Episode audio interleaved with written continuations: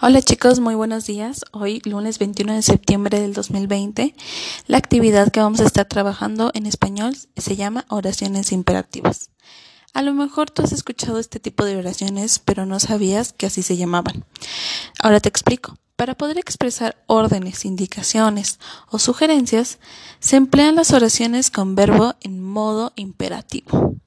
Los verbos en modo imperativo solo se dirigen a la segunda persona gramatical, ya sea tú, usted o ustedes, aunque no se mencione en oración.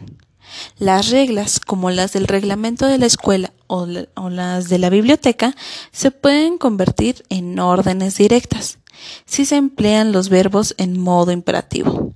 Por ejemplo, entrega el libro. Guarde silencio hablen en voz baja.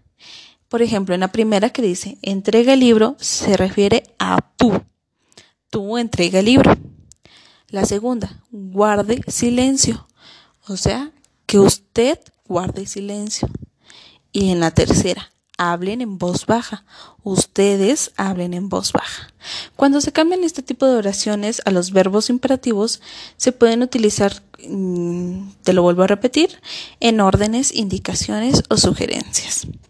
Ahora que ya conocemos un poquito del tema, vamos a dirigirnos a, nuestra, a nuestro cuadernillo de trabajo y en esta vas a tener que subrayar la oración que no expresa una orden, una indicación o una sugerencia.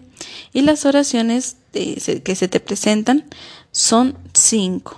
Tú vas a tener que elegir cuál sí y cuál no. Y eso sería todo por el día de hoy. Diviértete mucho y cualquier cosa me puedes mandar un mensaje.